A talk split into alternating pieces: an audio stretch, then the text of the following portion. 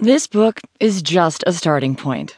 All it takes is a little creativity and a willingness to experiment.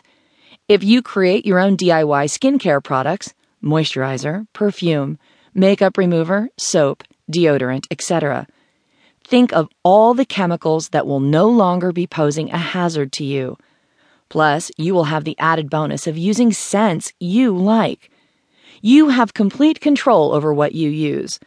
Because of this flexibility, you can create exactly the products you want when your skin needs them.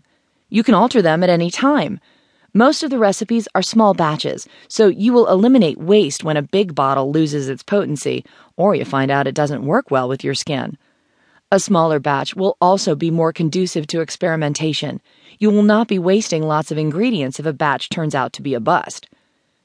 Once you begin crafting your own skincare products, your body will thank you by glowing radiantly. My hope is that it will spur you on to bigger and better things, creating all your own products. Let the cosmetic companies keep their toxic cocktails. And it all boils down to money, doesn't it? With these recipes, the cost may appear to be a little steep at first, but how many of the recipes call for a pound of shea butter?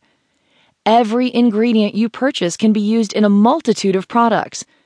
Add up the costs of all the products you can make from any set of raw ingredients you purchase. Then, add up the cost of the same amount of commercial products. Your wallet will thank you because let's face it, chemicals and petroleum are expensive, while renewable plant products are not. Then, factor in the safety and true nourishment from the DIY products versus the commercial products. DIY products come out way ahead. In short, this book is just to get your feet wet and to give an explanation of why you're better off making your own skincare products. Once you nail down the basics, the rest will come very easily. DIY skin products can give you the youthful, gorgeous skin you want and body butters are a very good start at creating an organic skincare regimen that will transform your skin. And it will do that without breaking the bank.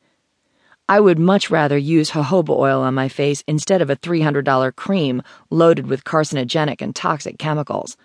What about you?